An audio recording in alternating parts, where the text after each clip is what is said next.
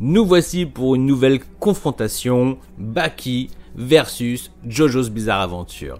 Alors, j'avais promis une confrontation de tordus, et ben on y est.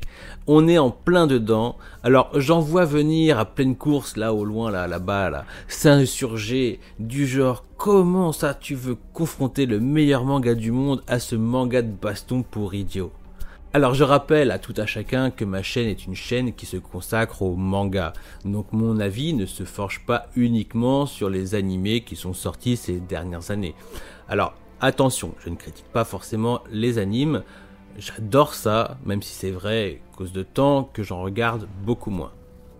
Non, ce que j'essaie de dire, c'est que mon avis ne va pas se porter sur une question de tendance actuelle, et ce, qu'elle soit portée par la néo-communauté de Jojo, ou de ceux qui connaissent Grappler Baki sans connaître les fondements de la licence.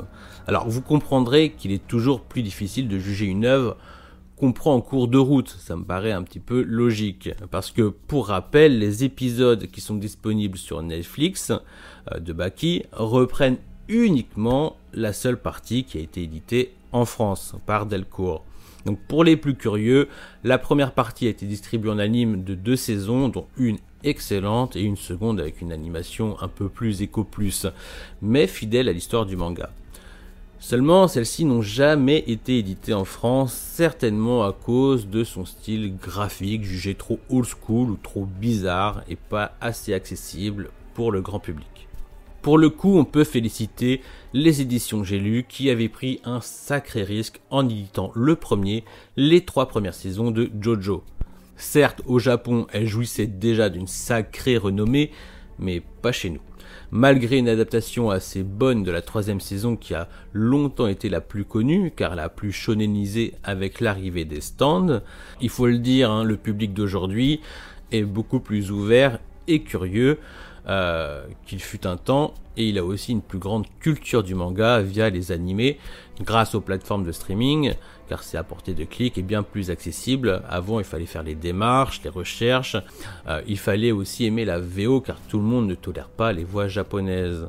Puis les scans ont aussi, c'est ce que je pense, une grande part de responsabilité pour avoir popularisé le manga.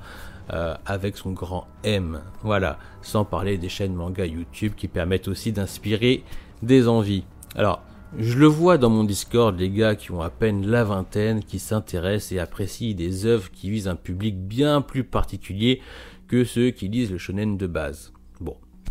Bref, tout ça pour vous dire que Jojo et Baki, ça ne plaisait pas à tout le monde il y a quelques années, et aujourd'hui, bah, le grand public est beaucoup plus sensible à ces bizarreries. Que ce soit pour l'un ou l'autre, on remarque de suite que le destin est bizarre. La première idée, ce serait de se dire que c'est mal dessiné, qu'ils prennent des poses bizarres, que le corps, les muscles, les attitudes sont trop étranges, voilà, c'est hors norme, même pour un amateur de manga de la première heure. Puis, très vite, on comprend que c'est ça aussi qui fait tout le charme de ces licences. Alors, j'ai envie de prendre Grappler Baki dans son ensemble afin de prendre la pleine mesure de l'œuvre. D'ailleurs, ce n'est que ainsi qu'il peut honnêtement s'asseoir à la même table que JoJo's Bizarre Adventure. Quand je vous parle de l'œuvre d'une vie, c'est souvent chez moi ce qui fait la différence, et là les deux séries parlent la même langue. Dans Baki, euh, la demi-mesure n'est pas de mise, ça se tape pour un oui, pour un non, chacun cherche à devenir le plus fort, à rivaliser face à l'homme le plus fort du monde, et pas de chance, ce titre est accaparé par une espèce d'enflure assez charismatique qui n'est autre que le père de Baki himself. Alors on a une première partie où on voit Baki chercher la bagarre, il se tape avec des Yakuza, il se forme pour devenir toujours plus fort, mais très vite on comprend que ce n'est pas pour être aussi fort que son père, non, c'est dans le but juste de le défoncer. Puis s'installe un tournoi où l'on retrouve tous les styles de combat forcément déjà vus soit dans des films ou dans des jeux vidéo.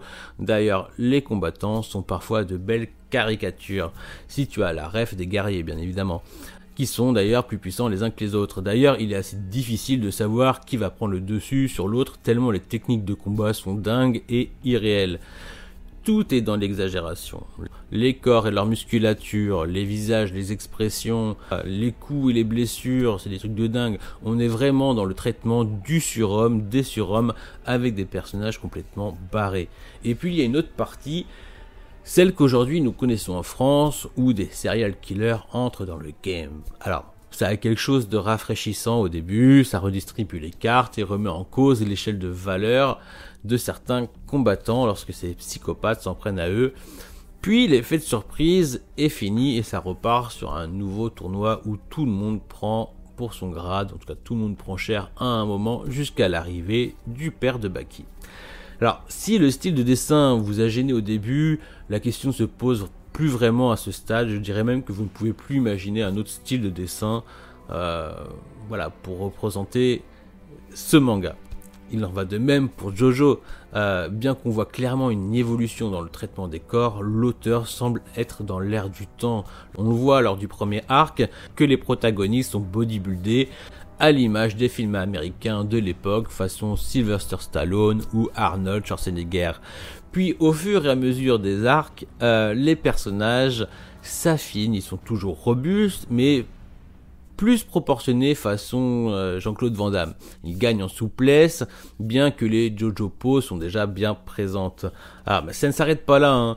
Plus le manga s'inspire de la mode, plus ses personnages deviennent minces. Euh, et dans le même ordre d'idées, euh, ses débuts sont ambiance shonen, mais genre hybride de Hokuto no Ken pour ensuite, avec le troisième arc, assumer pleinement les codes du shonen moderne. Pire, il installe les stands dans son univers et presque dans l'univers du manga en vérité.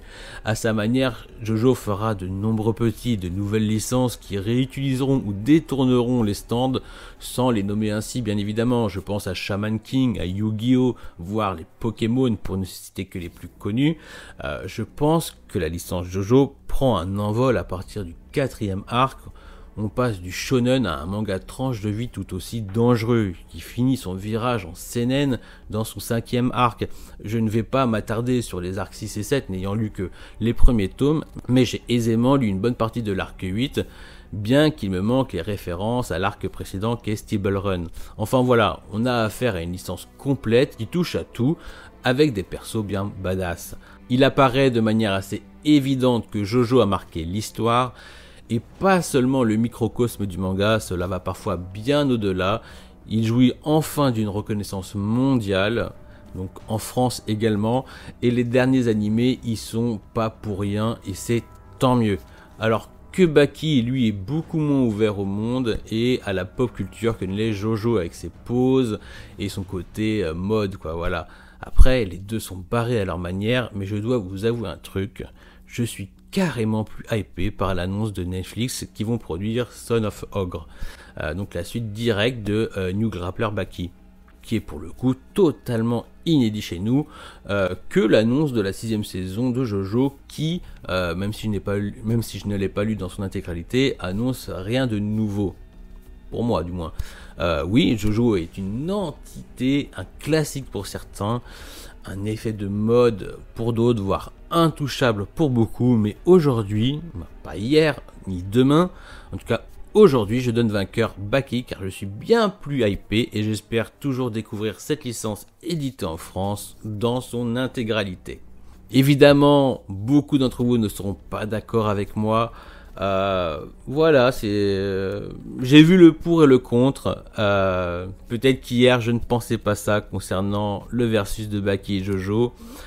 Peut-être que demain je changerai d'avis également. Aujourd'hui, je suis bien plus hypé pour découvrir Son of Ogre. Sur ce, je vous dis à bientôt. Prenez soin de vous, lisez des mangas, achetez des mangas. N'hésitez pas à commenter ce que vous pensez de ce versus. voilà, faites-vous plaisir. Ciao